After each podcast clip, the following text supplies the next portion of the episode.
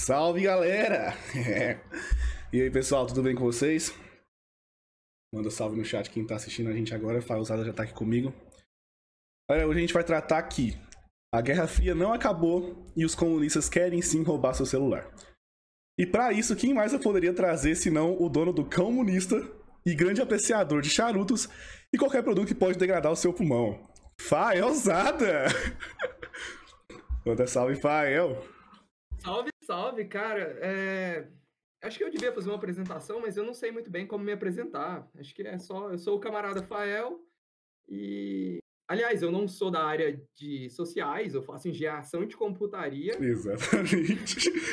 Mas é, gosto de vodka, então talvez eu eu gosto de vodka e tenho o chapéu de comunista.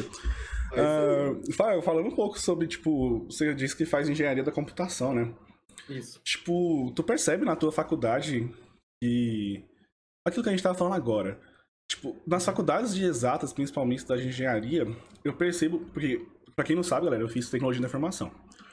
E eu percebo muito que, tipo, a galera que cursa exatas, a galera que vai pro lado de exatas, é menos politizada do que a galera que vai pro lado de humanas. A galera que vai pro lado de humanas geralmente é mais fervorosa nessa, nessa questão de política. Você, você, você confirma isso? Confirmo, porque geralmente a galera que vai para exatas é porque já não teve tanto um contato com essa área de política durante lá o ensino Uhum. médio, não teve o interesse por essa área. E óbvio que quando você entra na faculdade, você acaba tendo mais contato, mas essas, essas pessoas elas optam por se manter abstraídas aí e focar em, por exemplo, montar robô. Justo.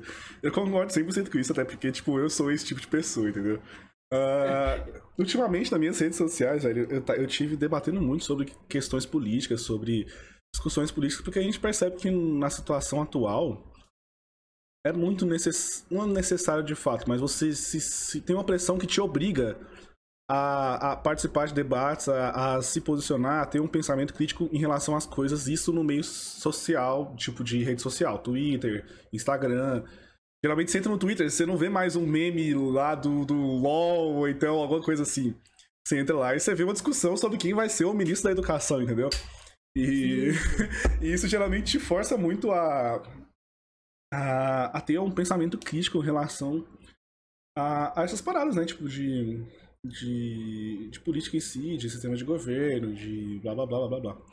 Eu vejo que, tipo, a galera de, de humanas, ah, até pelo lado, tipo, da, dos grandes teóricos te- da, da área de humanas serem firmados em chão politizado, absorve mais esse lado, né? Tipo, de, de ser politizado tanto em rede social. É os militantes, os famosos militantes. Eu não ia falar, mas já que você falou, essa é a, a tradução correta para esse tipo de gente. Porque, cara, é um negócio que essa, essa, essa galera de hu- humanas mesmo, humanas abregiando tanto, por exemplo, a parte das linguagens, como principalmente a parte social, Uhum. é, elas vivenciam muito isso o tempo todo. Ali. Sim, sim. É, é a vivência acadêmica delas e tal, elas leem muito sobre e tudo mais. E elas conseguem identificar que isso é uma coisa importante na dinâmica de sociedade. Tipo, para você ser um cidadão, você precisa entender de fato a sociedade que você está incluído para poder exercer seus deveres e ter direito aos seus direitos. e parece que essa galera da área de, de humanas, elas, elas meio que, não vou dizer sofrem na pele, mas parece que elas experienciam mais é, esse debate, essa discussão, essa desigualdade de ideias em relação à política. Pelo menos o fato daquilo que tu tinha falado antes, a galera que é de, de, de exatas não quer discutir política, ela quer construir robô, tá ligado?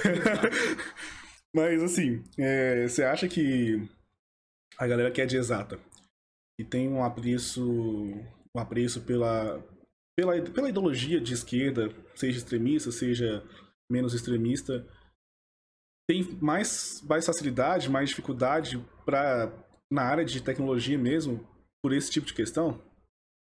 Você fala, por exemplo, relacionando a questão social da coisa com a parte tecnológica? É, tipo assim, eu penso que o maluco que quer, que quer construir um robô, ele vai construir um robô melhor do que o maluco que quer, que quer militar na internet, entendeu?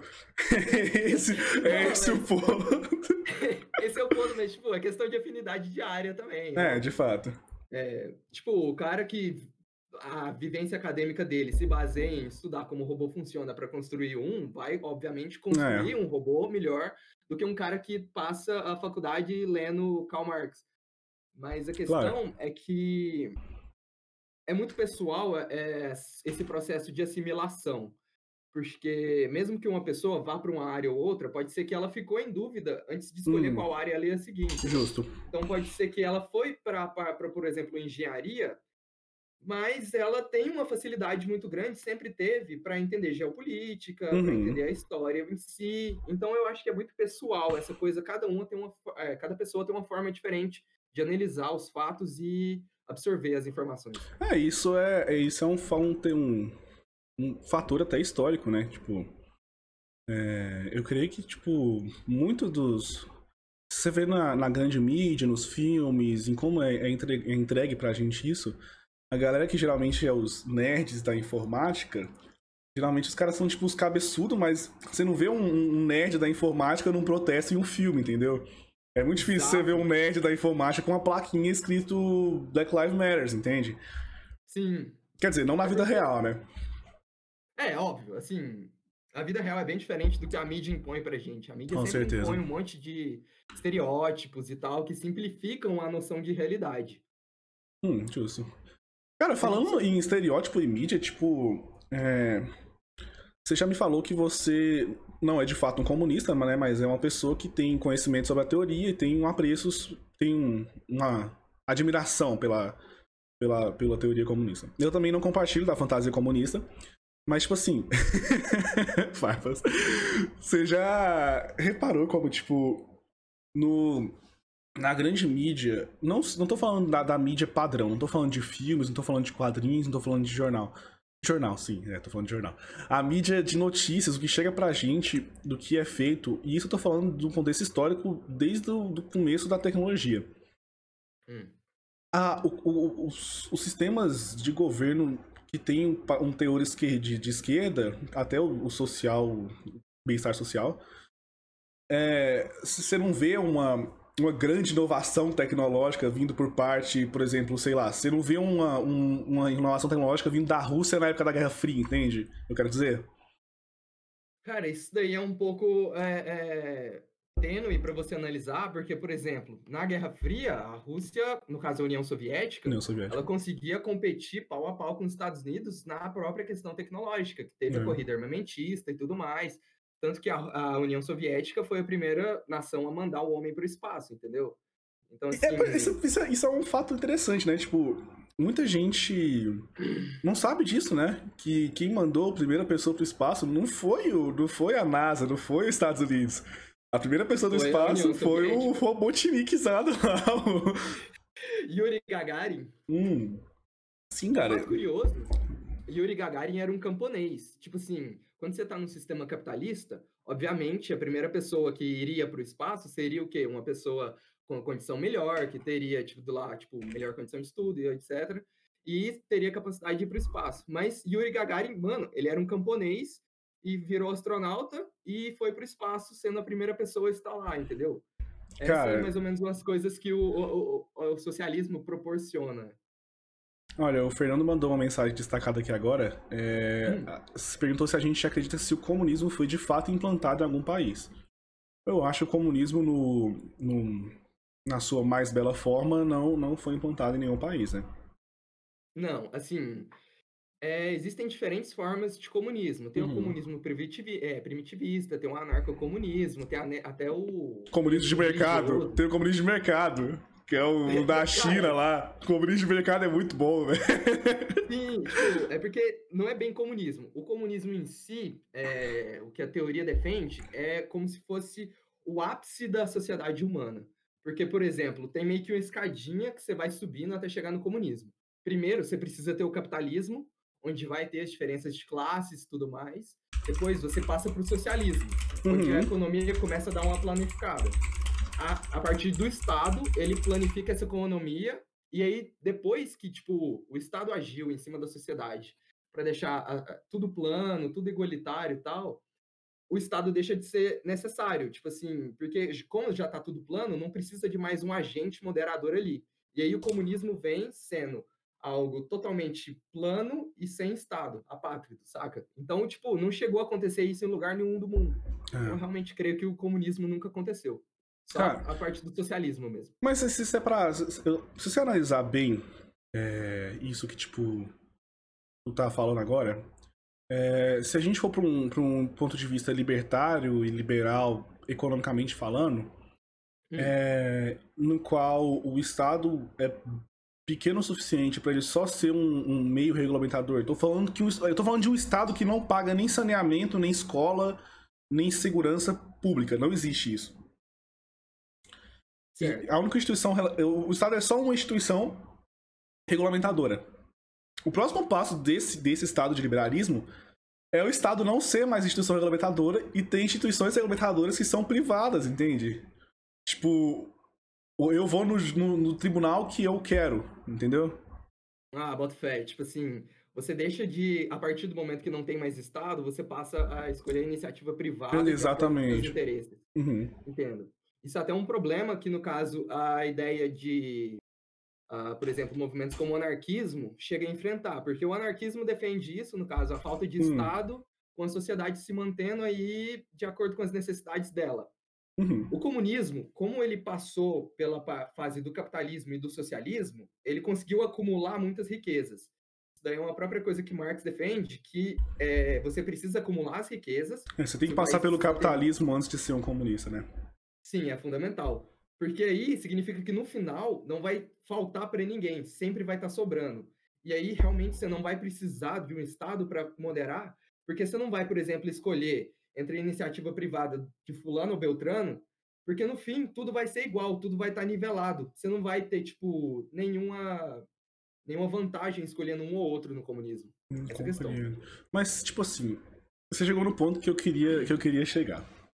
E era o quê? Eu não vou ter nenhuma vantagem escolhendo um ou outro. É... E, então, tipo, se eu não vou ter nenhuma vantagem escolhendo um ou outro, isso quer dizer que nenhum dos dois de fato vai precisar se. Nem, ó, estou supondo, estou presupondo uma, uma competitividade num Estado comunista. Isso não existe, certo? Porque não existe iniciativa privada. É, exatamente. É tudo compartilhado. Os meios exatamente. de são compartilhados. Então, se tipo assim, se os meios de produções são de fato compartilhados e eles são nivelados, é... isso quer dizer que nenhum pensa em duas empresas de tecnologia. É... Se as duas são niveladas, elas não vão precisar se inovar, entendeu? Já que não tem competitividade, eu não preciso de inovação. Eu não preciso ser melhor do que o próximo, entende?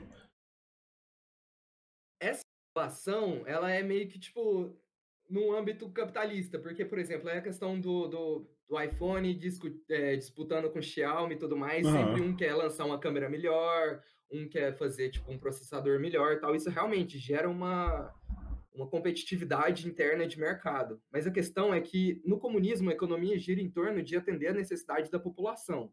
Se a população se, se identifica como ah, eu preciso de um celular melhor, eu preciso de um celular que tem uma câmera melhor, Aí, no caso, as empresas, como são é, geridas pela própria população, assim, são democráticas na sua totalidade, hum. elas vão analisar a, a, necessidade da população e vão criar o que está sendo é, a, a, demanda, no caso, sabe?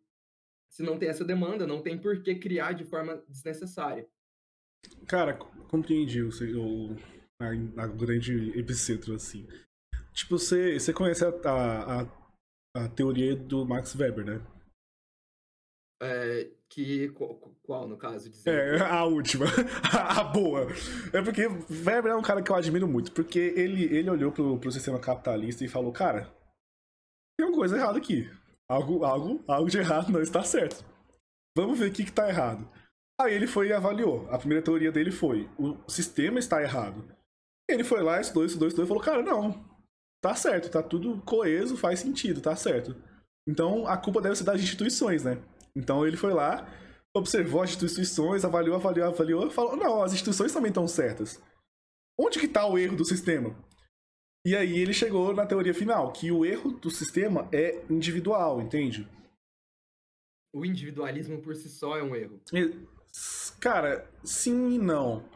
Hum. Tipo, eu, eu sou um cristão, né? Certo. Você sabe que eu sou um cristão. Então, uma das, da, das minhas premissas da minha fé religiosa é que o indivíduo sempre, em seu todo sempre, vai ser, é, vai ser mal. Tipo, vai ser ruim de alguma forma, entende? Sim, compreendo. Então. Que Hobbes falando que o lobo é o homem. Do... O lobo é o, o homem é o lobo homem do é o homem. Lobo do homem. O, o homem é o, o lobo é o o mascote do homem. O lobo é o melhor é amigo do homem. O lobo é o melhor é amigo do homem. É isso aí. Então, se o lobo é o melhor amigo do homem, é... eu, não, eu não consigo imaginar uma ideia de macro onde os micros já, já são fodidos, entendeu? É, por exemplo, no caso, tipo, estabelecer uma coisa tipo, idealizar uma, uma coisa para um país inteiro, por exemplo, quando tem problemas que acontecem em situações muito pequenas e reservadas. É tipo, eu não consigo ver o homem sendo bom o suficiente para querer compartilhar o, o, o, a, o, bem, o, bem, o bem que é dos homens, entende? Entendo, entendo. Eu acho a que ganância. A... Exatamente, esse é o ponto, a ganância. A ganância é meio que natural do homem, né, velho? Não, meio não, ela é o instinto principal do homem. E o, o primeiro e principal instinto do homem é. A... Deve ser viver, né? Mas o segundo deve ser a ganância. Mas eu acho que tem ligação lá com, tipo, nossas raízes que a ganância significava que a gente ia ter maiores bases para sobrevivência quando a gente ainda morava em caverna. Eu assim. acho que é porque Adão mordeu uma maçã e a maçã tinha o pecado da ganância. É isso que eu acredito. Ah, é, ok, é, eu sou ateu, então eu tenho minhas crenças, né? Cara, e tipo, eu vejo a ganância, eu vejo a maldade individual do homem não como. Ó, eu vou falar. Isso vai ser uma coisa bem escrota de se falar. Mas pensa no ponto Cuidado de vista. De novo? Pensa no ponto de vista. É... Pensa no ponto de vista capitalista. A, a maldade humana, eu tô falando principalmente agora da ganância, o desejo de ser melhor do que o próximo, ele pode ser usado como combustível para inovações tecnológicas, entende o que eu quero dizer? Entendo, entendo. Claro, eu não tô aqui para discutir discutir política, eu quero discutir tecnologia, né? e tipo, eu, eu vejo que, que a ganância humana ela pode ser um grande um grande um grande combustível para para as evoluções tecnológicas, para as revoluções tecnológicas, entende? Tipo, o fato da, da dos Estados Unidos querer ser melhor do que a do que a Rússia em um dado momento da Guerra Fria fez eles desenvolverem uma bomba atômica. O que é é ruim, o que é ruim. Mas a tecnologia da bomba atômica trouxe com ela muitas outras. Muitas outras coisas boas pra caramba. Sim. E eu acho que esse é o grande ponto, entende? Do, do usar a maldade como, como evolução tecnológica. tipo, é porque eu percebo que o ser humano ele é tão ruim, mas ao mesmo tempo ele é tão burro que ele só. Ele, o sistema. O único sistema que vai dar certo vai ser aquele que se compara com um caminho de rato. Onde você só coloca ele, o ser humano lá e ele vai andar, fazer tudo se mover porque ele quer pegar o queijo no final, entendeu? Tudo pela ganância. Tudo pela ganância. Eu, eu tipo, eu, eu acho que o queijo no final, o grande queijo no final, no final das contas, é o individualismo, que é um erro por si só, de fato. E não o dividir com o próximo, entende? Eu não vou querer trabalhar para dividir com o próximo. Não tô falando de mim, mas eu tô falando que o, o homem em si não vai querer trabalhar para dividir com o próximo. Ah, claro, entendo. Tipo, é realmente, isso é, é real, não tem nem como contradizer isso, porque isso é exemplificado todos os dias no cotidiano. Sim. Mas, é, por exemplo, essa questão da ganância gerar uma competitividade, ela acaba, tipo, sendo melhor colocada, por exemplo, quando você está comparando é, líderes de nações, que nem Estados Unidos e União Soviética, uhum. ou você está comparando líderes de empresas competindo entre si pela ganância de acumular mais poder seja ele poder econômico, seja ele poder de influência, mas sempre, tipo, essa busca de poder, ela vem através de líderes. Esses uhum. são os uhum. mais gananciosos, que talvez até chegaram no ponto de ser líder por serem gananciosos, né? Mas é, essa parte da ganância, assim, eu acho que ela não se aplica tanto a boa parte da população. As pessoas almejam, cara, porra, quero passar num, num concurso público e estabilizar minha vida e tal. Essa é a ganância da maioria das pessoas, saca? Não é tipo, putz, quero inventar uma, uma nova máquina e ficar muito famoso por isso. isso para muita gente é só uma utopia e não chega a ser real. Cara, saquei o que você quer dizer. Mas, tipo, por esse mesmo fato de, tipo, essa ganância de poder, de. de essa ganância ruim, essa ganância mal que a gente tá falando, vindos dos líderes. É, dos líderes, sejam de empresa, sejam do Estado, é isso que me dá medo em. Não tô dizendo só do fato do comunismo, isso que me dá medo em todos os sistemas de governo, entende? Isso me dá muito medo em todos os sistemas de governo. Mas principalmente naquele que. que. o. aquele que infla qualquer um dos lados, entende? Entendo. Quer dizer, eu tô querendo dizer que, tipo, eu sei que no comunismo final, no, no mais. No, no, ideal, não existe lados para inflar, né? Mas, Sim, a, é plano. Mas, mas pra chegar lá, tem todo um, um xesque-xesque, entendeu? um caminho muito árduo, um dale-dale ali. Um caminho muito árduo. Eu acho que esse é o grande, o, a maior complexidade do desse, desse tipo de sistemas. De todo sistema mesmo, como você falou, é porque sempre é, dois lados eles vão se, se embater, vão entrar em combate. Por exemplo, quando teve a, a Revolução Russa lá na União Soviética, é, é até bacana puxar esse assunto, porque a União Soviética é, é um exemplo mesmo. muito bacana para falar de tecnologia. Porque se você pegar a Rússia em si, ela sempre foi czarista, sempre foi feudalista. Tipo assim, enquanto a Inglaterra estava passando pela Revolução Industrial. A segunda é, já, tá ligado? É, tipo assim. Na, no caso é a primeira, mas, tipo, estavam ali fazendo.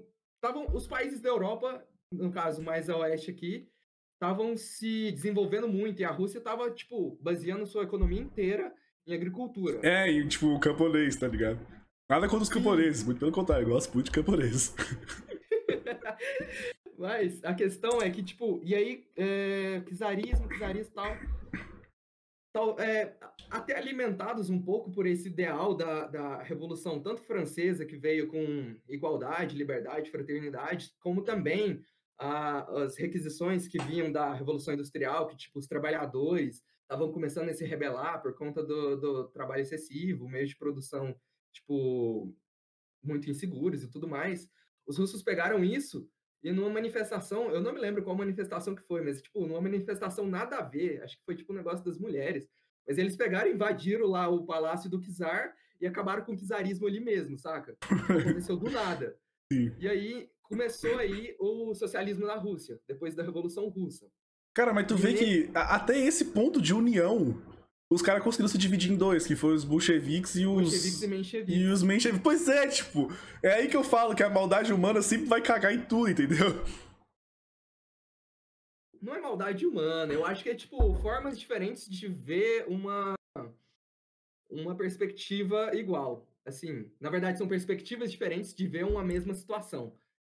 Porque os bolcheviques eles acreditavam ali que o socialismo tinha que acontecer por uma revolução armada e tinha que ser uma coisa muito imediata e tal. Os mencheviques achavam que isso tinha que ser uma coisa mais natural, porque Marx dizia que para o socialismo ser imposto, primeiro tinha que acumular capital no próprio capitalismo, tinha que acumular as riquezas.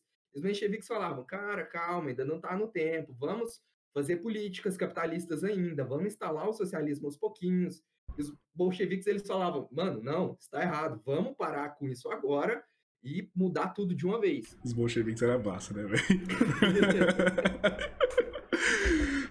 Cara, mas assim, tipo, a, a, gente percebe grandes.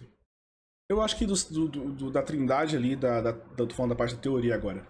Da trindade da teoria da tecnologia ali, é, um deles, talvez o principal, é russo, que é o Isaac Asimov, né? Tipo. lindo Asimov. O lindo Asimov, perfeito, maravilhoso. É... Então, tipo, a gente percebe que tem. Tem, tem ciência dos dois lados, entende? Sim. Só que, tipo, é aquilo que eu tinha te falado, né? O, o que empurra mais a ciência dos dois lados? Os caras que querem ser melhor do que os caras de lá, ou os caras que querem ser melhor pra si mesmo de lá, entendeu? Entendo, entendo. É um questionamento muito, muito relevante a se trazer, porque realmente no comunismo lá ideal, que nunca chegou a acontecer, não existiria nenhum tipo de estímulo para que Não. as coisas fossem inovadas de forma rápida.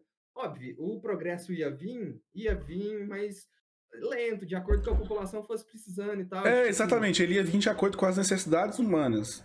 Mas aí que tá, os caras de 30 anos atrás realmente precisavam no celular? Não, Melhor, os caras de dois anos atrás realmente precisavam de uma câmera de 126 megapixels? não, mano. Mas você curte uma câmera de 126 megapixels, não curte? Olha, talvez. Não, Exatamente isso. É um grande ponto. Passar um pano aqui, passar um pano pro meu É, pai. mano, uma câmerazinha de 126 megapixels é do caramba, velho. Quem dera. Mas, é, realmente, tipo, esse estímulo gerado, ele só acelera ah, o processo de, de novas descobertas, no Sim. caso tecnológicas, por exemplo. E eu acho importante que isso aconteça. Porque, realmente, eu acho que o comunismo está longe de acontecer. Porque a gente ainda tem que crescer muito como capitalismo, depois tem que crescer muito como socialismo, para depois se instaurar o comunismo quando, tipo assim, a própria humanidade já estiver plana. Tipo, plena, no caso.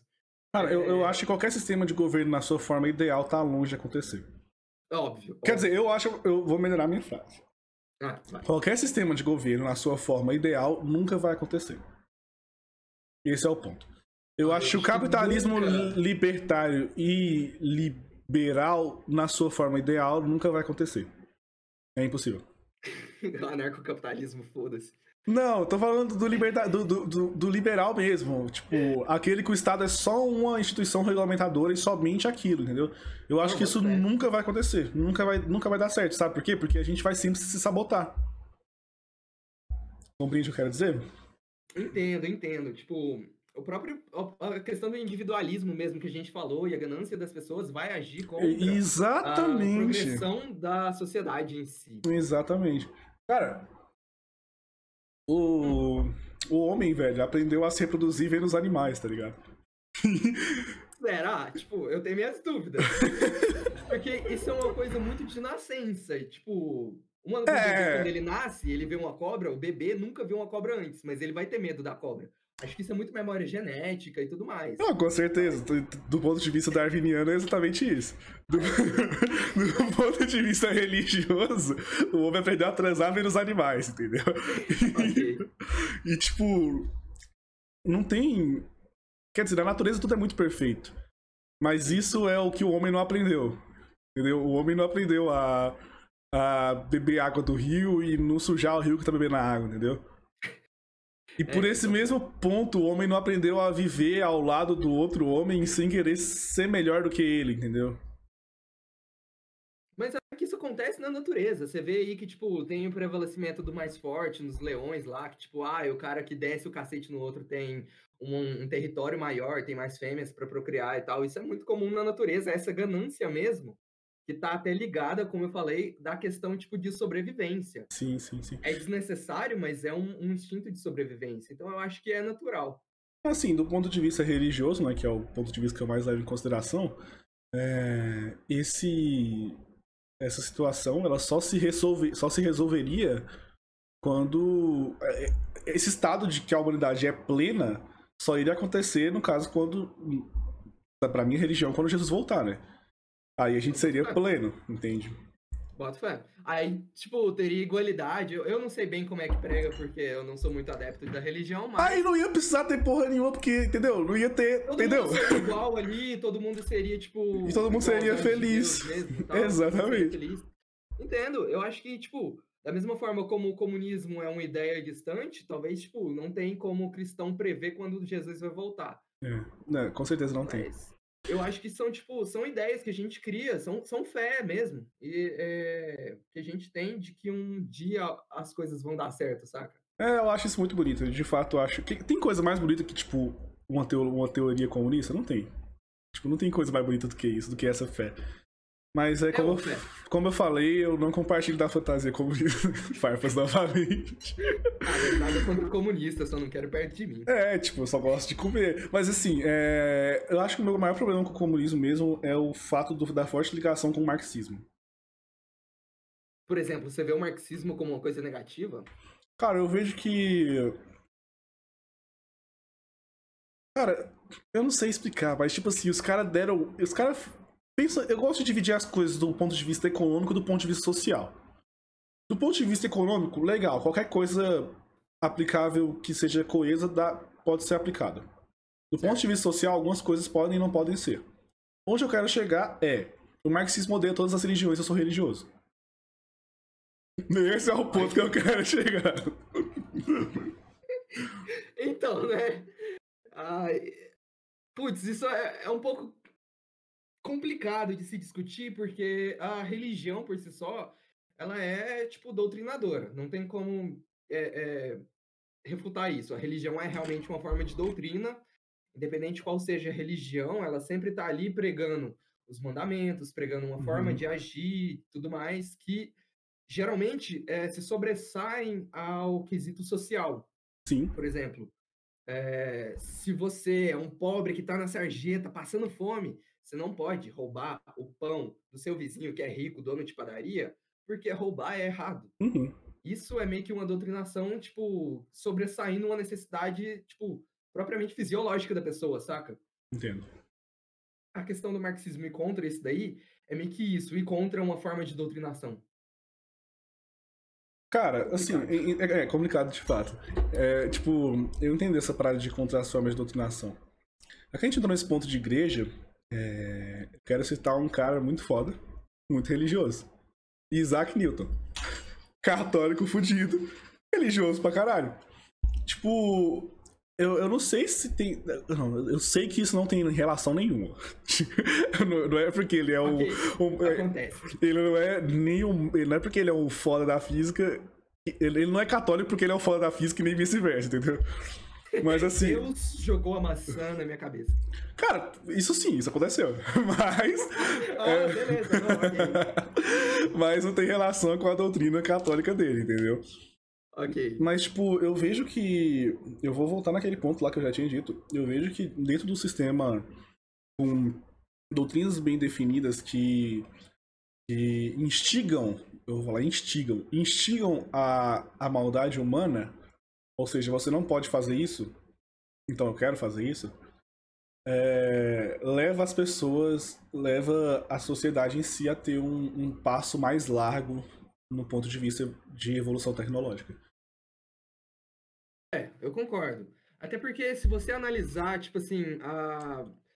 você pega a linha temporal da humanidade, a humanidade teve uma estagnação tecnológica gigantesca, Nossa. até, por exemplo, as primeiras religiões serem instituídas, assim, por Sim. exemplo. Não as primeiras religiões, mas as primeiras grandes religiões que juntaram massas de pessoas serem instituídas.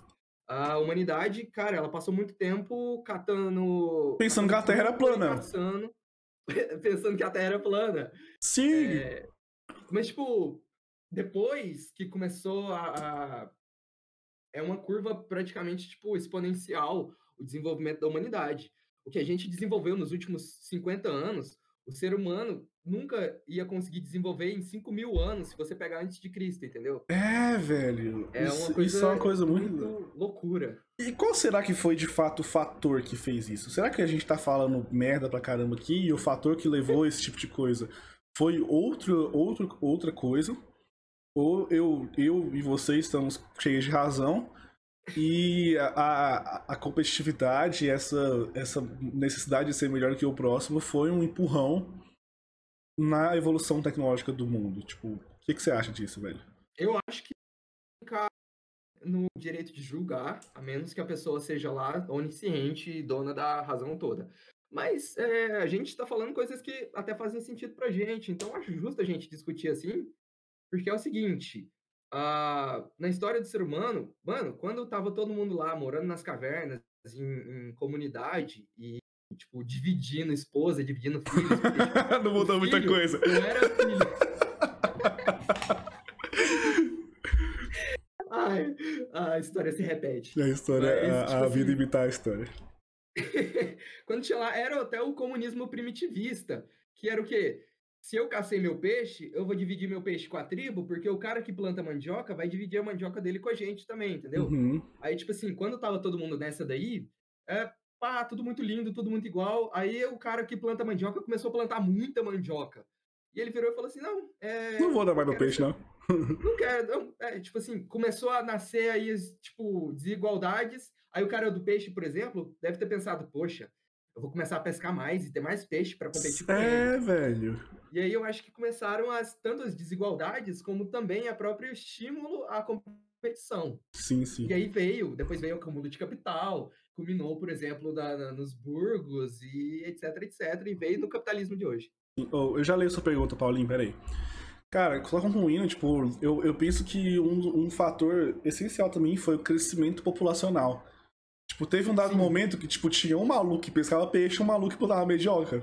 Mas aí teve que colocar mais maluco pescando peixe e mais maluco plantando mandioca. E aí o maluco que pescava mais peixe, consequentemente, tinha mais mandioca, entendeu? E aí, tipo, Sim, como é que é? Eu vou pescar mais que você, seu otário. E aí foi, tipo, ali que começou. é, esse, foi ali que começou o ponto da curva pra subir, entendeu? Pra desandar tudo. Ó, a pergunta do Paulinho foi: é, então o caminho para o comunismo não seria uma doutrinação? O caminho para o comunismo é... não é que seria uma doutrinação, seria tipo assim, ele seria uma caminhada natural das coisas. Porque, Hum. por exemplo, o capitalismo ele já acontece hoje, tem acúmulo de riqueza, tem as coisas que a gente vivencia e tudo mais. Depois que a gente conseguisse atingir uma certa, tipo, um certo acúmulo de riquezas, a gente passaria a instaurar o socialismo. Que é o quê? O socialismo é um Estado forte mesmo. Pá, o Estado que nem você vê, o Estado em Cuba, que nem você vê o Estado na Coreia do China, o. Estado na Coreia do Norte. Do norte, do norte. É, é, um, é- é um Estado muito forte que regula muitas coisas, porque ele, o Estado ele tenta tirar da mão de quem tem muito para passar para a mão de quem tem pouco. Isso é meio que uma doutrinação, porque você está enfiando na goela das pessoas a ideia de que eles precisam compartilhar. Tipo, é de fato uma doutrinação. Para o pobre não é, porque o pobre mesmo ele quer viver isso. Tipo, para o pobre é um sonho, mas o rico ele não quer dividir as riquezas dele. Uhum. Então é meio que uma doutrinação seletiva, mais ou menos isso. Ah, E tipo, depois ele- o Estado ficaria obsolente. Ele mandou um texto aqui pra justificar. Tipo, na dita ditadura do proletariado é formada uma espécie de vanguarda socialista. Que é basicamente formada por socialistas ferrinhos, é, camponeses. Essa vanguarda tem como objetivo acabar com qualquer resquício capitalista. Sim. Calma aí, só um ponto. Ô, Paulinho, se você chamar qualquer pessoa de safado novamente, você vai ser expulso da live, tá? Prossiga, Fael.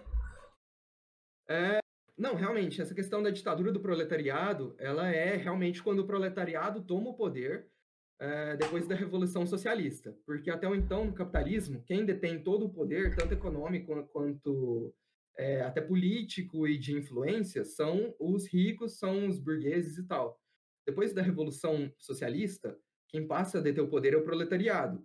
Que aí vai acontecer o quê? Vão destronar os grandes eh, líderes lá, tipo, vão destronar os grandes burgueses e vão dividir os meios de produção e eles vão, de certa forma, eh, combater qualquer tipo de resquício que leve a uma pessoa voltar a ser dona de um meio de produção. Cara, Ah, mas o assim, Tipo, você disse que o caminho para o comunismo seria uma caminhada natural. Sim, Mas como a gente tava conversando Ideal. agora, é o ideal. O capitalismo também foi uma caminhada, entre aspas, natural. sim, Só que eu, eu volto a bater naquela tecla que, tipo assim, o ser humano é muito mal. E eu acho que o natural do ser humano nunca vai ser ir para um lado de compartilhar, para um lado de viver em, em, em harmonia, o público. Eu acho que vai sempre ir pro lado de, tipo assim, eu quero ser melhor que você, entende? Naturalmente Entendo. indo, entendeu? Ah, entendo, entendo. É, isso é, É no caso que eu penso, né? Não, claro. Eu acho que é tipo uma questão de simplesmente acreditar na possibilidade. É, claro, a possibilidade sempre existe, a possibilidade sempre existe. Tipo, por análise, porra, é muito difícil Muito. acreditar que isso vai acontecer. Cara, tipo, eu já vi tanta coisa que eu já não duvido mais de nada. Ah, é, eu sou amigo que fala, era brincadeira, mas ele mal sabia. Mano, tipo, é porque, tipo, se você fala, outra pessoa pode ver você falando e pensar, tipo, ah, então eu posso, sei lá, fa- falar do jeito que eu quiser com o convidado. E eu, tipo, não quero isso, entendeu? Porque vai ter outros convidados também que podem ser mais sensíveis do que o Fael. O Fael é de boa, mas pode ter gente que não é, entendeu? Então toma cuidado com as palavras, velho. É, voltando ao que a gente tava falando. É, lá na, na parada do peixe lá, de, de pescar e os caralho. Uhum. Tipo, o que, que você acha? É, Cara, eu já vi muita coisa em, em sistemas capitalistas, no caso eu tô falando dos Estados Unidos mesmo. Ah, que beiram ao, ao a doideira, que beiram a loucura. Tipo, você já viu o Elon Musk? Sim. Você, você viu o último projeto do Elon Musk? Qual que é o último projeto dele? É o SpaceX ou teve outro? Não, o SpaceX, o SpaceX não beira loucura, não. O? SpaceX é brabo. É o Neuralink. Ah, eu não vi não, mano. É? Nossa, velho, o, Neuro, o Neuralink é o quê? É, É, eles querem fazer um- uma espécie de microchip, de, de microcomputador, e ele vai linkar uma inteligência artificial no teu cérebro. Peraí, isso é tipo sério mesmo? Tipo É assim, tipo, é, e é, é tão tipo um Chrome no teu, no teu cérebro. É um. Chrome no teu PC, no teu cérebro. Que? É um PC no teu cérebro. Cara, já assistiu Black Mirror? Então, Cara, tipo assim, eu acho isso genial. Mas eu aí. acho muito difícil de ser consolidado, cara. Como é que você vai, tipo. Cara, eu não, eu, não, eu não duvido do Elon Musk, eu não duvido do Elon Musk mais, velho. Eu também não duvido. O cara falou, eu vou botar a internet pra todo mundo e botou, então eu não duvido mais de nada. É, realmente. tipo, Eu acho que pode acontecer, né? cara, aí que tá. Se a tão dita evolução tecnológica tem como o seu grande fator a competitividade entre as entre as empresas do fato de querer ser melhor, com quem que a, que a, que a SpaceX e o Elon Musk tá competindo? Pra chegar nesse nível tecnológico. E melhor, indo pro outro lado, qual a necessidade humana do, do Neuralink que fez ele chegar até lá?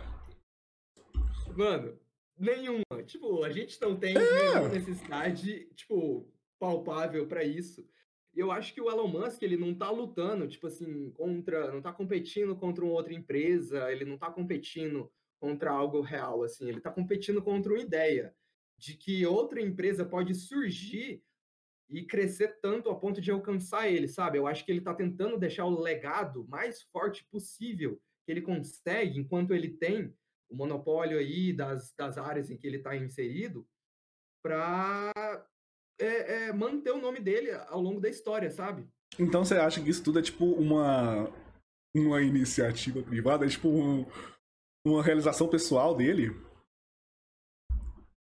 É que explicação que eu consigo achar, porque. Porque, é porque é um bagulho muito louco, né? Mano, tipo, velho, eu não consigo entender a mente daquele cara. Ou ele é um cara. Não, ou não, ele é um cara muito visionário. Isso é um fato. Isso tipo, a gente é não pode negar. Ele é um maluco muito visionário e ele enxerga além do que as pessoas enxergam. Isso é um fato 100%. Ai, caralho, meu chapéu.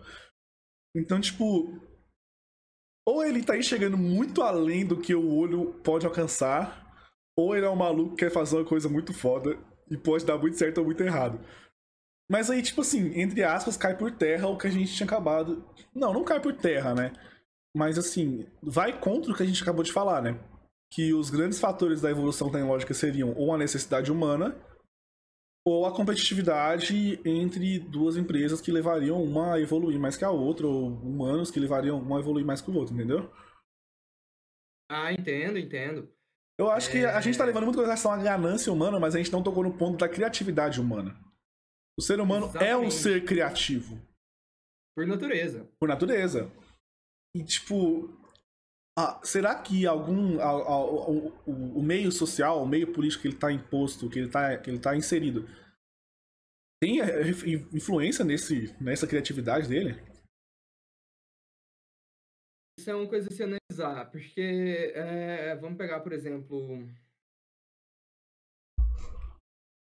Se você considerar que, por exemplo, se você tem um sistema muito ferrenho, ah, por exemplo, quando estava lá na Idade das Trevas, pouco depois da Idade Média ali, Hum. a, a igreja, ela regia o mundo. No caso, a igreja católica era o que dominava ali todo tipo de conhecimento.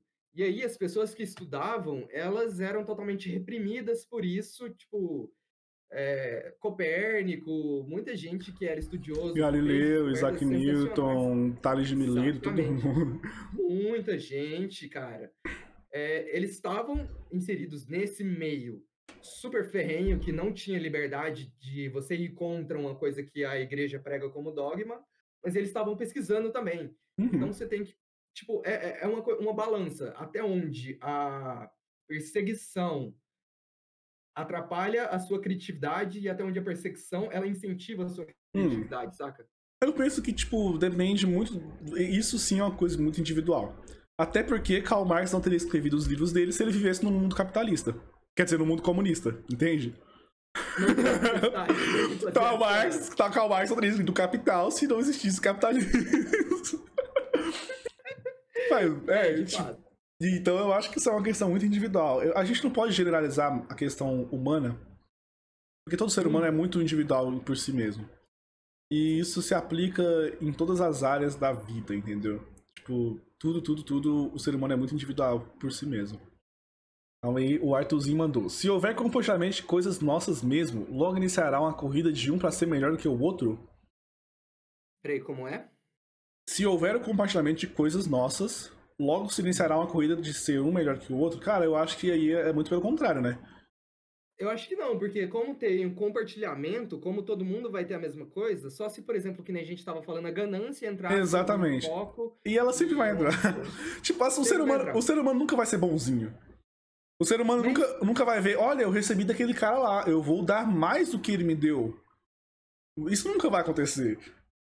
Cara, é- eu acho que tudo depende do, do- da situação. A gente não pode julgar como vai ser o pensamento de uma pessoa se a gente não tá na situação que ela passa, sabe? Claro, claro, Eu claro. imagino que, por exemplo, uma sociedade comunista, o meio social, ele sempre influencia muito nas escolhas da pessoa. Uhum.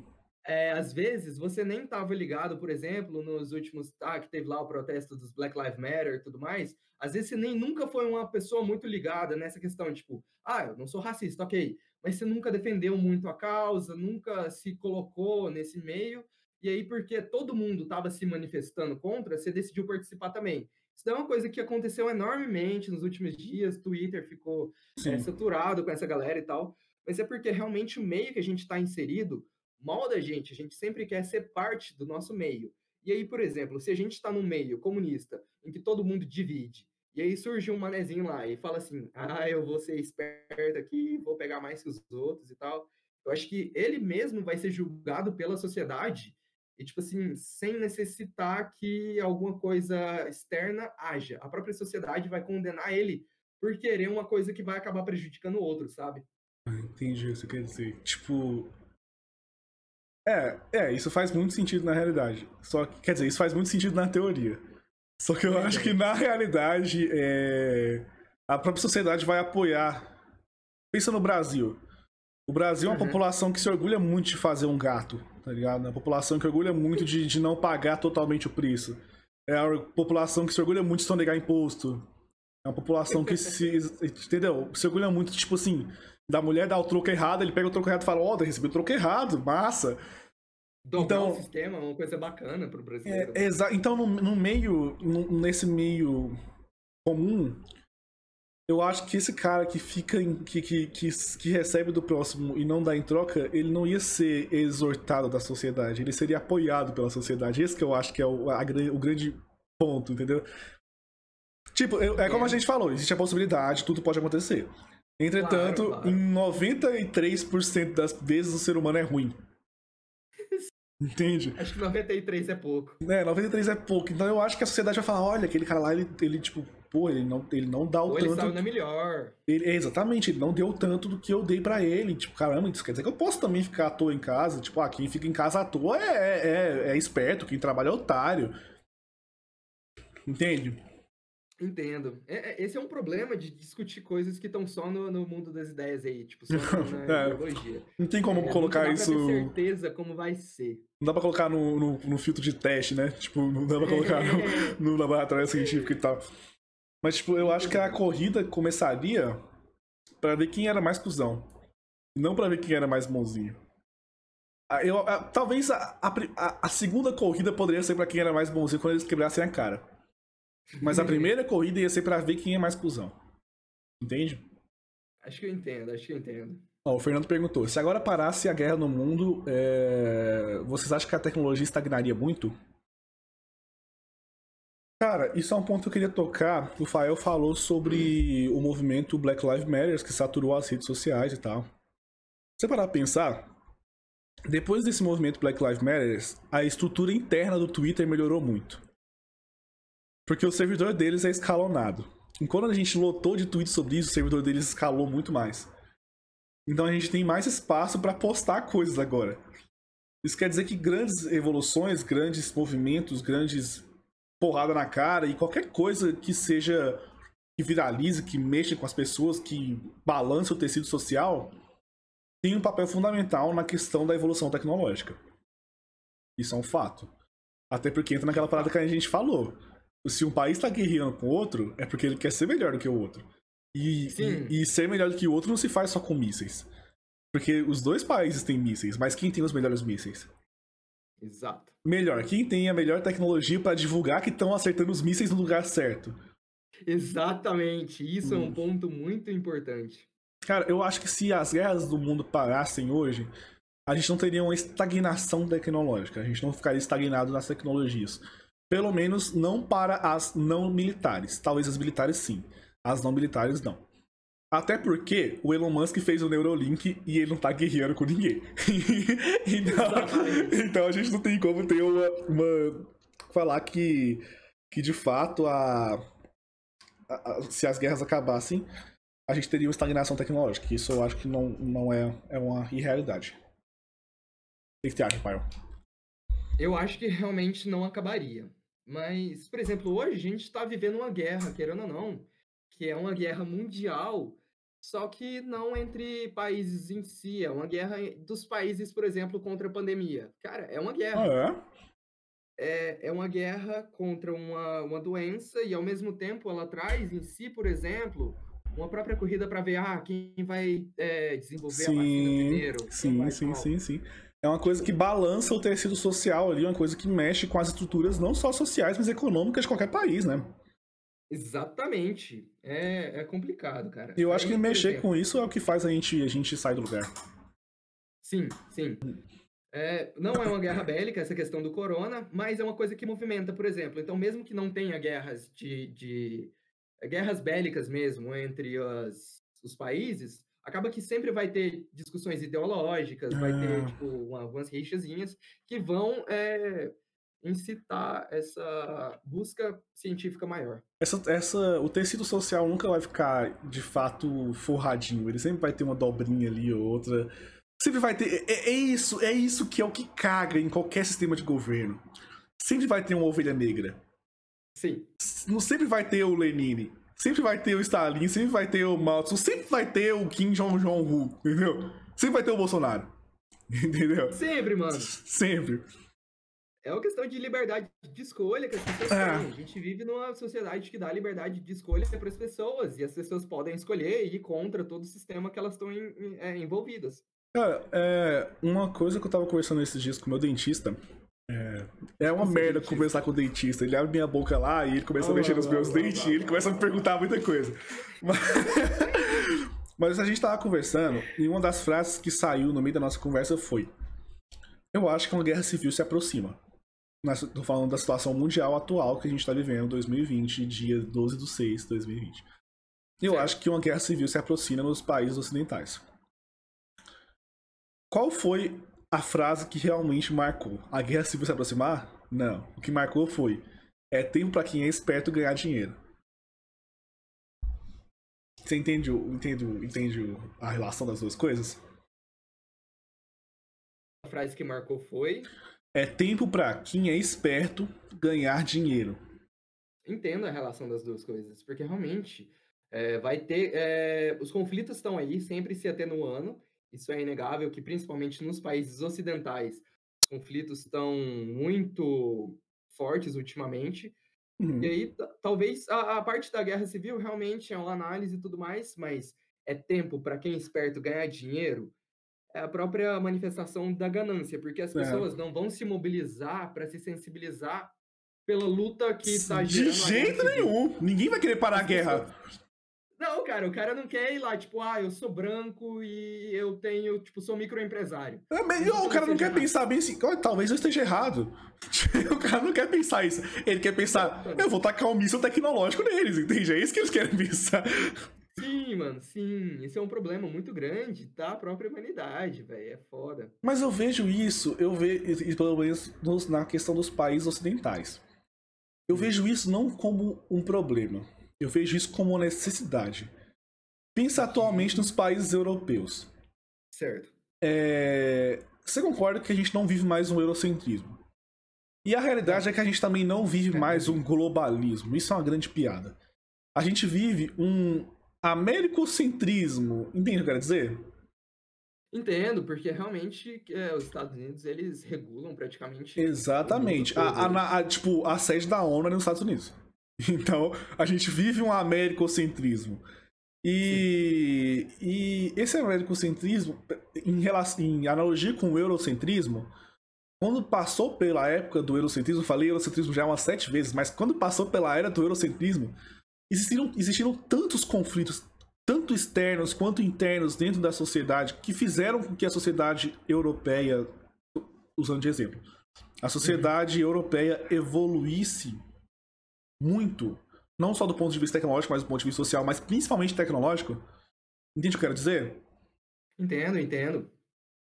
Eu acho é... que isso é, necessidade, é necessário em qualquer região. Qualquer região tem que passar por guerras civis, civis. Isso não é bom de jeito nenhum, cara. Eu não quero guerra civil. Eu não sou um, um guerrilheiro. Eu não gosto de guerra. Isso não é bom de jeito nenhum. Entretanto, eu acho que historicamente toda região, toda sociedade tem que passar por isso, entende? Eu entendo, porque, tipo, toda guerra civil, ela acontece num contexto revolucionário. Uhum. Nunca uma galera decide falar, ah, bora formar uma milícia aqui e trocar tiro com o governo. Ah, ninguém. Nunca é do nada, sempre tem um contexto. Só os bolcheviques. Olha, tinha um contexto. Passar um pano aqui. Hum. Mas é, sempre tem um contexto. Então significa que se ocorrer uma guerra civil em determinado lugar, é porque aconteceu, de certa forma, uma revolução ali. É, então isso é importante para qualquer país que seja, porque a revolução quase sempre ela tende a, a, a um progresso. É meio que é, sim, sim. É, é, é, complicado generalizar dessa forma, porque tem gente que, por exemplo, não vê o, o, socialismo como progresso e vai falar que a revolução socialista que teve na Rússia foi um problema, a revolução socialista é, de outros países foi um problema também mas sempre tende a um progresso do ponto de vista democrático, porque toda revolução vem atender os desejos do povo. É, mais especificamente ainda, sempre tende a um ponto de vista de um progresso do ponto de vista tecnológico. A gente sempre vai evoluir tecnologicamente em, em, em movimentos do tecido social, entendeu? Sim, sim, de fato. É, tá tudo muito ligado, muito. no caso, né?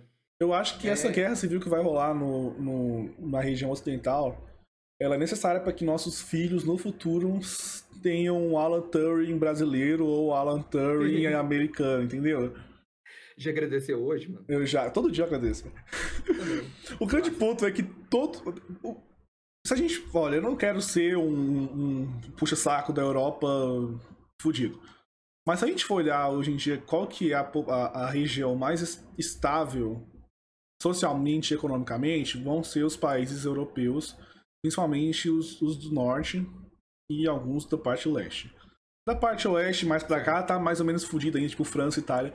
Mas Noruega, Suécia, Suíça, todos são muito bem, bem firmados, não só do ponto de vista econômico, porque são todos países muito ricos, todo mundo lá vive muito bem, mas do ponto de vista social. Você chega lá, as pessoas te dão um bom dia. Lá as pessoas percebem que se uma pessoa me dá, eu também tenho que dar para ela, entende? Entendo. E eles passaram por tudo isso que a gente passou. Mas mais ainda, esses países é, europeus, eles são os países onde veio a Volkswagen, onde veio a Volvo, onde veio a Volvo, onde veio o Nokia, que é finlandesa, Sim. entendeu? Então, já foi a fase tecnológica deles, porque também já foi a parte de guerra civil deles, já foi a parte de revolta, já foi a parte. Eles já pelejaram o que tinham que pelejar. Da mesma forma que eles também já colheram os frutos da evolução tecnológica deles, e agora eles são uma nação estável. E eu acho que entendo. toda nação tem que passar por isso. Toda nação tem que pelejar com guerra civil, toda nação tem que passar com, por líderes difíceis, exemplos brasileiros. Toda nação tem que passar por, por, por pessoas é, com uma discordância absurda, exemplo da militância atual. A nação tem que passar por esse tipo de coisa para ter uma evolução social e, consequentemente, ter uma evolução tecnológica. Eu Realmente, tipo, isso daí tá na, na, naquela progressão natural da, da sociedade. É, o livrinho de regras lá tá escrito isso. é, é, é quase que isso, cara, porque eu só acho que, às vezes, é, cada caso é um caso. Por exemplo, claro. você pega os países da Europa, eles foram ali, por exemplo, o centro da humanidade até a Idade Média ali, até o, início do colonialismo, eles foram basicamente onde a humanidade se centrou. Uhum. E depois começaram a vir os países aqui na América e tudo mais. Então, por exemplo, uma Inglaterra não tem a mesma história que um Brasil. De jeito a nenhum. Forma... Hã? De jeito nenhum, tipo, não tá nem pois perto, tá é. tá ligado? Ah, e, tipo, a forma como um, um, Estado é formado, a forma que a sociedade se cria, ela age meio que como efeito borboleta para a forma como a sociedade vai estar tá hoje. Então, por exemplo, é meio tosco de dizer, mas muito dos problemas que a gente tem hoje no Brasil é fruto da forma como a gente foi colonizado, entendeu? Sim. E, tipo, é... eu penso que, assim, o Brasil tá tirando carteira de motorista ainda. A Inglaterra tá aposentando. É quase isso, basicamente é isso, cara. E Portugal, quando eles colonizaram o Brasil, eles estavam tirando carteira de motorista. E a Inglaterra já tava quase aposentando. Então a gente, a gente não pode. Isso é uma coisa que eu percebo muito do brasileiro, na verdade da nação brasileira como um todo. A gente se baseia muito na América de Cima. A gente tem como, como referência cultural a América de Cima. E se a gente pegar os nossos antecessores, Portugal e Inglaterra, e comparar, Cara, não tem nada a ver uma nação com a outra. Portugal não tem nada a ver com a Inglaterra. Portugal tava, tava caminhando de, de bike de rodinha, enquanto a Inglaterra tava tirando corte de giro quando os caras colonizaram a América, entendeu? tipo, eles não tem nada a ver uma coisa com a outra. Então a gente. E a galera se baseia muito. Tem como referencial os Estados Unidos pro Brasil. Mas a gente não é os Estados Unidos. Entendeu? Os nossos avós não são ingleses, nossos avós são portugueses. A questão é, beleza, é... primeiro problema é que Estados Unidos hoje, ele se tornou a maior potência e, obviamente, a gente está inserido naquela questão de que o americanocentrismo lá. O americanocentrismo. É, americanocentrismo já é um problema que influencia muito na gente ter é, a América de cima como um ícone pra gente. Uhum. Mas é, Outro ponto que eu acho que influencia também é que a gente também foi, por exemplo, colônia de uh, estados europeus e tal. Tudo bem que os Estados Unidos ele levou tudo de uma forma muito diferente do Brasil. O colonialismo inglês nos Estados Unidos foi muito diferente do colonialismo português no Brasil. Mas a gente acaba que simplifica essa noção e vê nos Estados Unidos uma coisa próxima da nossa realidade, sabe? Mesmo que não seja de fato.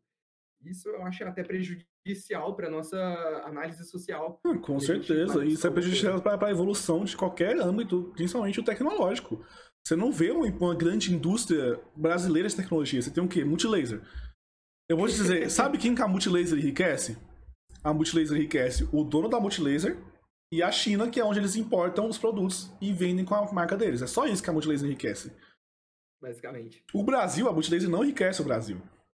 Entende? E a gente busca sempre estar tá, tá baseado ali na, na América de cima. O que, que a América de cima tem? Tem o Elon Musk, velho. A gente não tem. A gente não pode comparar a SpaceX com a Multilaser. A Multilaser não é SpaceX, entendeu?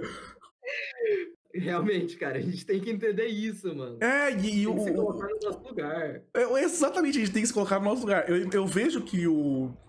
Eu vejo os Estados Unidos como o, o Lil Peep, o Lil Peep, tá ligado? Uhum. E eu vejo o Brasil como MC Fiote. o MC Fiote quer ser igual ao Lil Peep, não quer? Claro que ele quer ser igual ao Lil Peep. Quem não, quem não quer ser igual ao Lil Peep?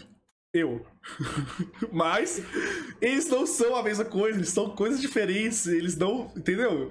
São pessoas Mesmo. diferentes, de estilos diferentes, com conhecimentos diferentes, e tem que ser tratados de forma diferente. Claro, claro. É, é, o problema é esse. E, por exemplo, a própria origem deles é diferente. É, é. Se você pegar, por exemplo, os Estados Unidos foi colonizado pela Inglaterra, o Brasil, por exemplo, foi colonizado por Portugal. Se você pegar, que nem você falou, cara, enquanto Portugal tava andando de bike de rodinha, a Inglaterra tava cortando giro, velho. Mano, Portugal, é... velho, a pior, a pior coisa que Portugal já fez na vida foi botar um pau na água e o pau boiar. Essa foi a pior coisa. E olha que Portugal foi uma das maiores nações colonialistas. Tipo, eles. É, eles foram a maior nação colonialista depois que a Inglaterra parou de ser colonialista. É, tem essa questão, tipo, ok, ok. Quando a Inglaterra aposentou de fato, aí os caras falaram, é minha hora de brilhar. Aí... É. Só que que adiantou? Mas... Na hora que eles falaram, é minha hora de brilhar, Pô, Dom, Dom Pedro II já tava falando, pô, tô vazando desse lugar aqui, deu, Deodoro da Fonseca tá mandando eu vazar, eu vou embora. Aí não adianta mais nada, né, velho? É, isso é fato, cara, isso é fato. Mano, é complicado comparar as duas coisas justamente porque são dois pesos, duas medidas, duas situações muito divergentes entre si.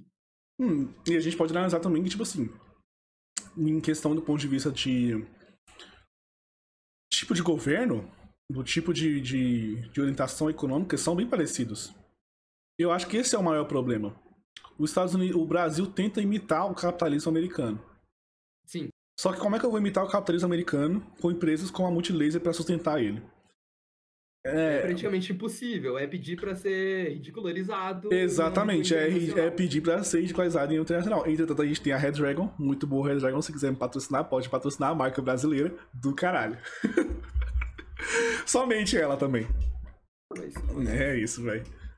Rapaziada, vamos ver aqui um pouquinho o chat. Ah, Rafael, eu não conversei com você, eu tinha que ter falado no começo do, do, do, do, do vídeo, cara. Você conhece a comunidade da computação, cara? Não, mano, eu vi lá que postaram que É, mensagenzinha dos patrocinadores aqui, Meu velho. Amigo, Você aí, Fael, que é um estudante da, de computação, você deveria ser mais do que inserido na comunidade da computação, Fael. Deixa, deixa eu seguir. Nossa, deixa não, eu... deixa seu follow, deixa o joinha. Nossa, cara. Ativa o chininho. Dá like, ativa o sininho e, e manda pro avô. Então, rapaziada, vocês que estão aí do chat, que vocês curtem de fato informática, curtem de fato tecnologia, é, sigam o IG da comunidade da computação. Tipo, eles estão sempre postando conteúdo muito legal, tanto de videoaulas, tanto de postagens em relação a, a notícias de tecnologia. E, tipo, é de fato uma comunidade muito, muito, muito interessante. Eu acho que tem muito a acrescentar pra galera que é principalmente universitário. Inclusive, nos próximos Malucasts aí, eu pretendo trazer o Gabriel, né, que é o dono da comunidade. A gente vai falar sobre networking dentro da, da informática, o quanto que é importante ter um networking dentro da, da, da informática. O que, que, você acha disso, Fábio? Você acha que é importante ter um network dentro da informática, cara? Será que é? Nossa. Cara, eu, eu acho que precisa, né? Não, eu acho que é muito mais necessário, na realidade. Acho que precisa um pouco. Só um pouquinho, só um pouquinho. Portugal chegou a ser a maior potência marítima? Cara, não chegou a ser a maior potência marítima porque teve a Guerra da Sucessão com a Espanha. Então, nessa época, a Espanha teve, teve um salto muito grande em questão marítima, porque senão eles iam, tipo, apanhar para a Inglaterra. E, e o domínio, a tirania espanhola pelos mares ocidentais mesmo, não deixaram Portugal ser uma das maiores potências marítimas, mas foi a, provavelmente a terceira. Ficou atrás da Inglaterra e da Espanha. Obviamente. Deixa eu ler umas perguntinhas aqui do chat. Nossa. Liberdade de escolha não é algo ilusório, já que, por exemplo, como presidente, pelo menos para mim, só há candidatos ruins e não há alguém realmente representativo. O que você acha disso, Paiol? A liberdade de escolha ela é ilusória dependendo do contexto em que você coloca. Por exemplo, se você escolher, tiver que escolher entre vários presidentes em que nenhum deles é um candidato bom para você, de fato é uma liberdade de escolha ilusória. Mas você tem, por exemplo, a liberdade de escolha de falar: ah, eu não gosto de nenhum desses, eu vou lá ser presidente. Ou então eu vou, por exemplo, apoiar meu amigo que tem ideais legais, uhum. vou falar para ele: mano, vira presidente.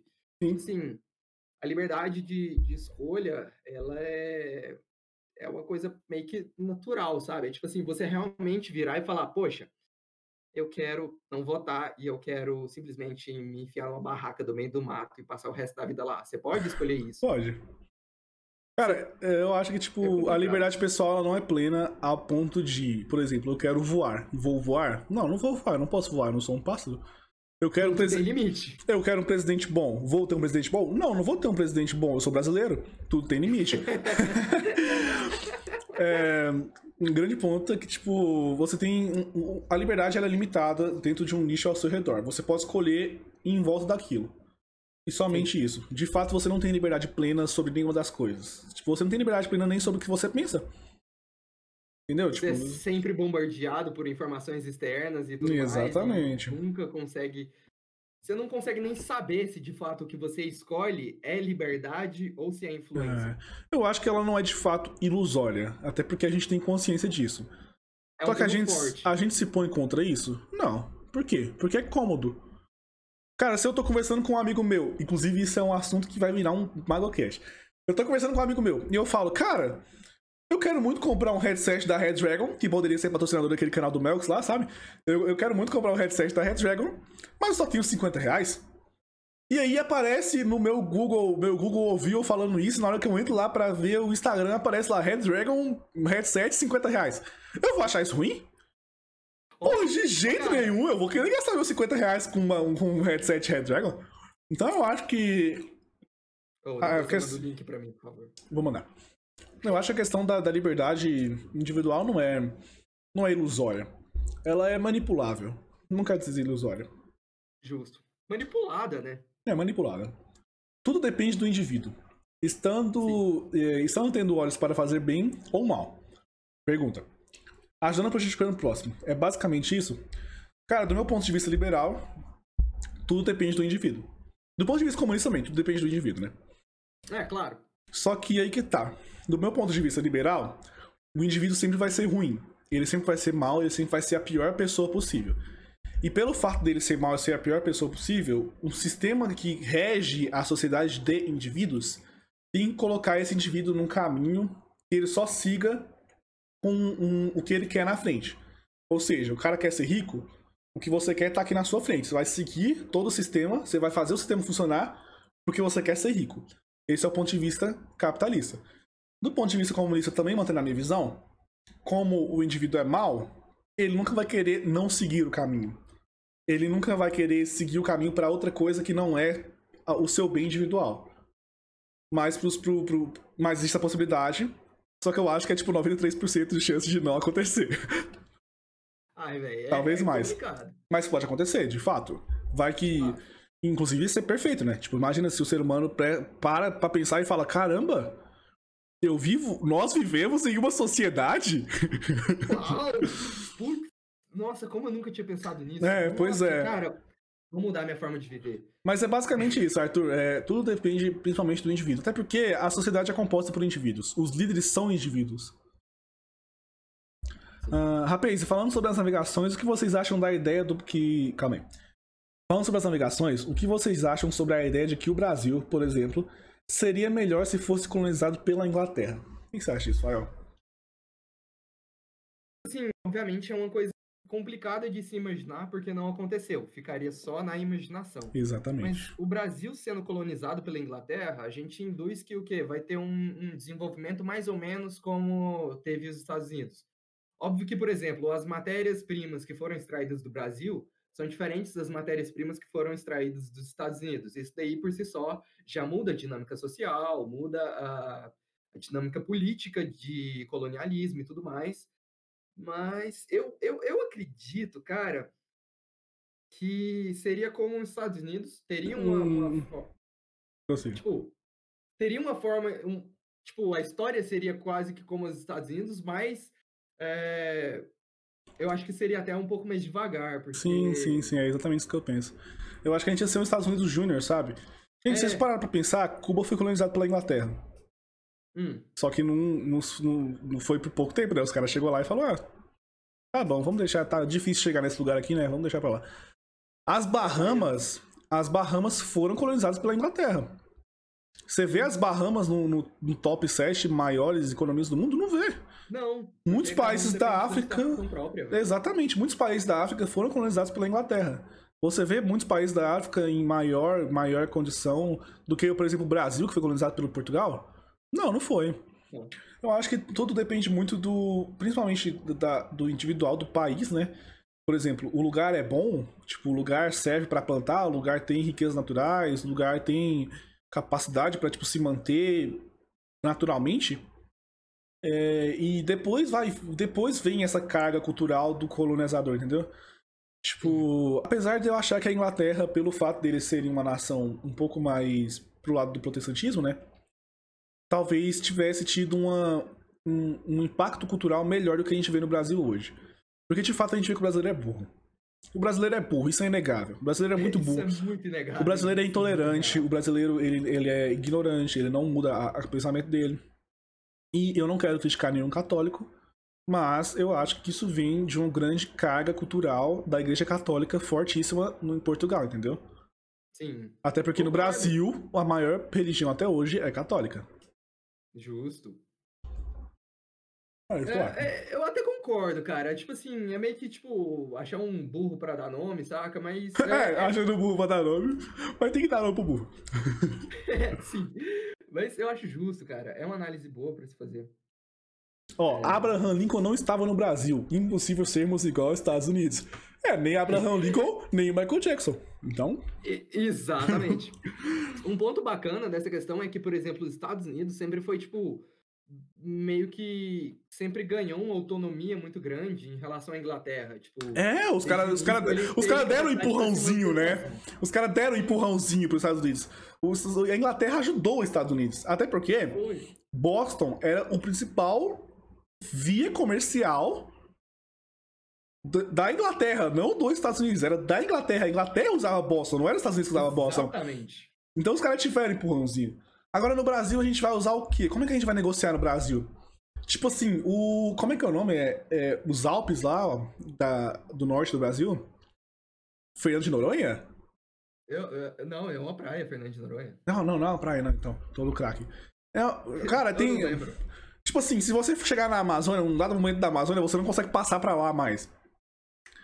Porque. Andinos, sei lá. Deve ser isso aí. Você chega no é momento da Amazônia que você não consegue mais chegar em, no Uruguai, na Venezuela. Então como é que eu vou usar? Como é que eu vou usar o Brasil como um, um lugar para mim fazer trocas. Como é que eu vou usar o Brasil se ele só, só, é, só é virado para Portugal? O único lugar que o Brasil é virado é para Portugal. Literalmente, é. Ou, ou então pra, pra África, né? Mas a África já era colônia de Portugal também. Não vou fazer comércio entre colônias, né? Então, tipo, como é que eu vou usar o Brasil como, como os Estados Unidos foi usado? Tipo, os Estados Unidos ele foi usado Boston, fez trocas com o Canadá, fez trocas com, com a parte de cima do, da, da Europa, tipo, a Inglaterra usou Boston para negociar com a Noruega, com, com principalmente as Bahamas, o, o tráfico dos piratas da época. E o Brasil, velho, onde é que eu vou receber os caras? Vou receber os caras em Recife? Tipo, vai vir o navio, vai bater no Recife, vai ficar pra trás, entendeu? Então não, não, não, tem. Né, eu acho que teve muitos outros fatores que levaram é, os Estados Unidos a ter uma evolução, um, um, grau de evolução maior do que o Brasil. Não foi só o, a questão da, da colonização em si. Mas claro que a Inglaterra teve todo, toda a questão cultural deles e tal, que deu um empurrãozinho para os Estados Unidos. Mas é, é, é, achar um burro para dar nome. Sim. Uh, vocês acham que se houvesse uma divisão territorial, dividindo o Brasil em várias partes, é, acabei. Se vocês acham que se houvesse uma divisão ter territorial, ter benefícios em todas as regiões divididas, é, ter benefícios você escreveu errado, Fernando, não, escreve certo. Tendo em vista que mesmo sendo um uma parte do país ah, teria um benefício todas as regiões. Cara, eu duvido. Tipo, o que, que você acha, Fael? Eu penso que no Brasil a gente tivesse uma divisão territorial. Todas as partes seriam de fato é, tipo assim, beneficiadas. Assim, tipo, uma divisão territorial igual, tipo, ah, o sul é meu país. É porque, exatamente, mas assim, tecnicamente a gente já tem a divisão territorial, né? Os estados são a divisão territorial. Sim, só que eles não são, tipo, divisões internacionais. Eles são divisões dentro de uma própria. dentro é... do próprio estado em si. Cara, eu, eu acho que, tipo, eu acho que, tipo, é, depende muito do que. Quem seria a origem desse benefício. Eu, eu, eu acho que o Estado pensa assim, se o, o, o, Brasil ele tem que sustentar todos os estados da forma equalitária, não da forma igualitária, da forma equalitária. Sim. Só que o que carrega, o que faz o São Paulo ser o estado mais rico do Brasil, não é porque para lá vai mais dinheiro público. Não é isso. É porque lá é um grande polo industrial. Lá é um lugar Sim. abençoado pela posição, até porque quando a família portuguesa veio de Portugal, eles fizeram a base deles lá. Então, tipo assim, enquanto o norte tá andando de bicicleta de rodinha, São Paulo já tá tirando corte de giro da GTX, entendeu? Mas, cara, Manaus tem polo industrial de Manaus, que é um polo industrial enorme também, que chega a produzir é, é... Ah, não sei números, mas é tipo muito mesmo lá, sabe? Claro. É... Assim, eu, eu acho que quando eu digo norte, eu digo, tipo, é, Acre, Roraima, Acre. Rondônia. Compreendo. É porque realmente é complicado. Mas, tipo, é, você tem que levar em consideração que é quando você divide um país em dois, por exemplo, o que antes? Você mandava do norte para o sul e do sul para o norte, agora tem que passar por tarifa alfandegária, tem que hum. passar por muitas outras coisas que vão complicar o processo de comercialização que antes era interno. Sim. Isso daí por si só já abala um pouco a economia das duas coisas. Com certeza. E não é um, não é um benefício, sabe? É, eu acho que também não é do ponto de vista tecnológico, sempre frisando o ponto de vista tecnológico, que eu acho que não é nem um benefício do ponto de vista tecnológico, porque, tipo, é isso que você falou, ele vai. É, é, esse tipo, esse tipo de situação vai afetar o, o giro do capital em si. Entende? E tipo, eu não quero. Sim. Assim, o, a, o ketchup Heinz que eu compro, que é americano, eu pago 5 pila nele. O ketchup Moreirinha, que é daqui do Goiás, eu pago 50 centavos.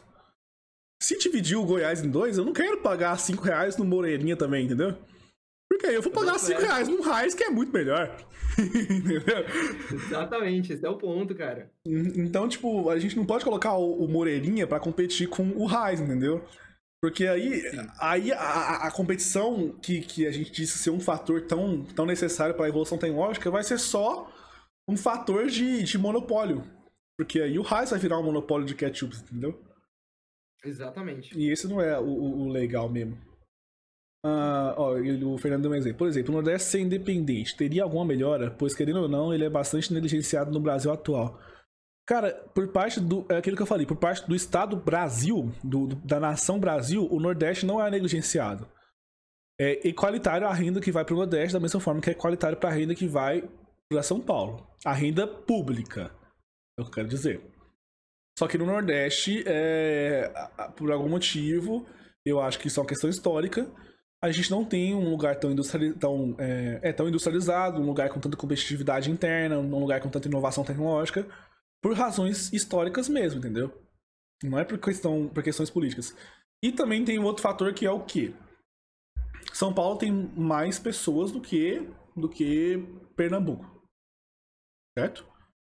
Então São Paulo recebe mais dinheiro público. Certo, certo. certo. Para onde vai o dinheiro público de São Paulo? Para hospital de campanha que não é.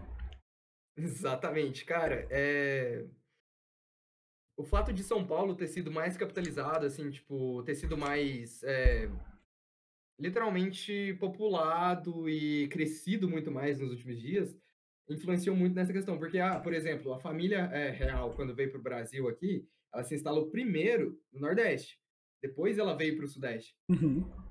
Então, tipo, isso daí por si só já tinha que ser um ponto para garantir ali um crescimento do Nordeste no país.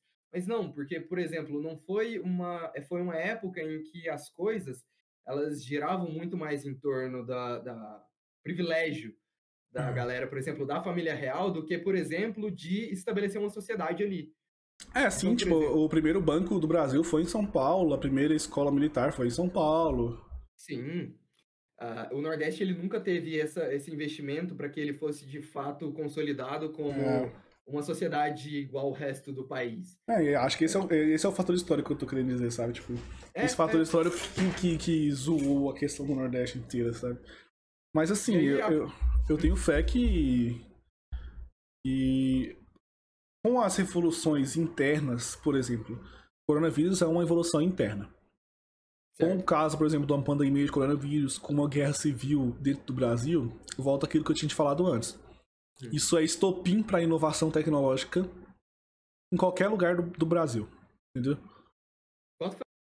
Então eu acho que é tempo, tipo, se rolar algum, alguma, alguma, alguma dessas situações, algum estopim desse, é tempo para nordestino esperto ganhar dinheiro. Entendeu?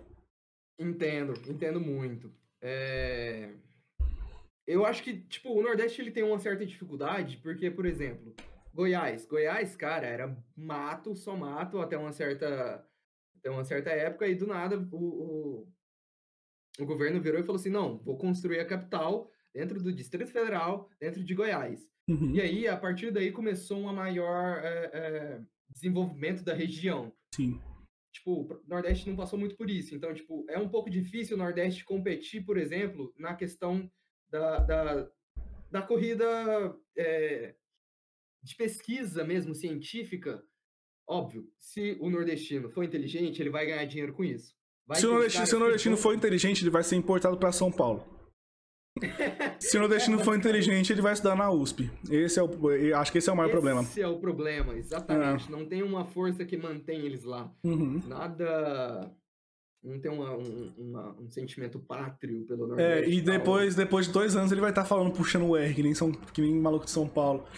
Tipo, é, e tem toda a questão também da, da facilidade é, regional, né? Tipo assim, Goiás virou um grande lugar porque era perto de Minas Gerais, que era o grande ponto do ouro na época. E também tem Goiás Velho, que foi um grande ponto do ouro na época. Então tem, tipo, toda essa questão. Tem todo mundo puxando o saco de quem. De quem tá perto ali do rei, entendeu? Sim. Então, eu acho que isso foi o que facilitou bastante pro, pro, pro crescimento da região centro-sudeste. O que não rolou no Nordeste nem no Norte, infelizmente. Infelizmente. É. O, o, a base da, da, economia ali no Nordeste era o que? A plantação de cana-de-açúcar, que foi, acho que, o, a, o ápice da economia sendo centralizada no Nordeste foi a plantação de cana-de-açúcar que se deu ali. Uhum. No Norte a gente teve lá a extração, por exemplo, de látex e tal, que foi é, é realmente, tipo, gigantesca. Mas... Extração de madeira também no Norte extração de madeira também e tal. É, mas o látex ele realmente foi vendido com um valor muito alto. A, a, o nível de exportação que o Brasil fazia de látex. É, isso é o rolê também. Tipo, nessa época você vê que foi o pico econômico do Nordeste, do Norte, quer dizer, mas é porque eles valorizaram o produto brasileiro. Sim, tipo, a madeira amazônica deve ser vendida ao preço da banana amazônica, entendeu? Pros caras é. cara do lado, tá ligado? Então, tipo, o produto brasileiro é desvalorizado pelo próprio brasileiro. Porque a intenção do líder de Estado, não tô falando de nenhum líder de Estado específico no momento. A intenção do líder de Estado é vender o recurso natural do seu Estado por um preço barato, barato no caso pro Estado, porque para ele é muito caro, e pegar o dinheiro que deveria ir pro Estado e botar no bolso dele, entendeu? É, velho, isso daí é uma questão, tipo, putz, Inclusive, teve um caso recente que aconteceu aqui em, em Goiás mesmo. Estava falando sobre Goiás que eu lembrei. Hum. Uh, por que, que privatizou a Celg? A Celg, tipo, caramba. É, a Celg não era ruim, né? Se você reclamava da Celg, a Celg não era ruim, de jeito nenhum. Não, assim, queda é. de energia acontecia muito raramente, tal. É, tipo, era, era, um, era, um, era um serviço, um serviço satisfatório, exatamente. Quem, o governador da época, eu não vou falar o nome dele, é, porque eu posso ser caçado. então, o governador da época do Goiás teve a brilhante ideia de privatizar a Celg. Só que o mandato dele estava no fim. E se aí tu visse quem que era o sócio do presidente da, da, da Celg que virou Enel, você não vai acreditar? Quem? Era o governador do Goiás. Uau! Mas que coisa! Que surpresa! Interessante, né? Então é esse tipo de, de corrupção interna que acaba com a evolução tecnológica e evolução social e econômica de qualquer estado, tipo. Até porque sim, isso, isso faz as pessoas ficarem piores, velho. Tipo, isso faz as pessoas serem humanos piores. Porque sim. se eu vejo um maluco que tá roubando a minha empresa, a minha empresa estatal e vendendo para botar dinheiro no bolso dele, eu vou xingar esse cara. Consequentemente, eu vou ser uma pessoa que xinga. E eu, isso é uma pessoa que xinga não faz bem pro tecido social, entendeu? Exatamente. Então, tipo, eu acho que a, a solução para para trazer o norte pro, pro mapa não é separar do resto do país. Não mesmo. A solução tá muito mais longe do que a gente pode imaginar na realidade. É mais uma questão de política interna do que externa, cara. Exatamente. Uh... Acho que acabou, mano. Acabou, mano? Mas já. Hum, ah, pois é. Caraca, a gente, a gente conversou quase duas horas, velho. Nossa, é verdade. Nossa, eu nem vi o tempo passar, mano. Eu não tinha visto. Nossa, cara. Doideira, cara. Eu fico muito, eu fico muito, muito, muito satisfeito de você ter me chamado para participar. Eu não sei se minha presença foi assim tão ilustre. Eu tentei dar o meu melhor, mas, cara, eu fico muito lisonjeado. É isso, cara. É, fico muito feliz por você e tal, de fazer. É uma proposta muito boa, cara. Obrigado. Continua, muito massa. Ô, mano, eu que agradeço, velho. Tipo, obrigado mesmo por ter disponibilizado seu tempo aí dessa sexta-feira à noite. Sexta-feira à noite não é dia de ficar batendo papo sobre política, velho. Sexta-feira à noite é dia de sextou, mano. Então, mano, va do mal, va- valeu mesmo por ter vindo, mano. Real mesmo. Ah, Muito obrigado aí. de coração. E, galera, obrigado aí pra quem assistiu até agora.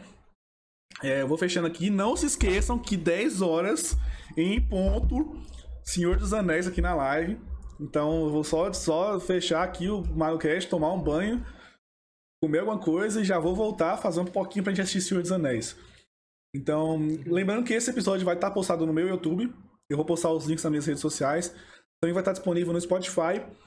E é isso, galera. Muito obrigado pra quem assistiu até agora. Eu só tenho a agradecer demais por vocês, porque se não fosse vocês, eu não estaria aqui hoje. E mais obrigado, obrigado mais uma vez, Fai Ousada, por ter comparecido aqui no MagoCast, cara. Eu. Tamo junto. É nóis, irmãozinho. Até a próxima.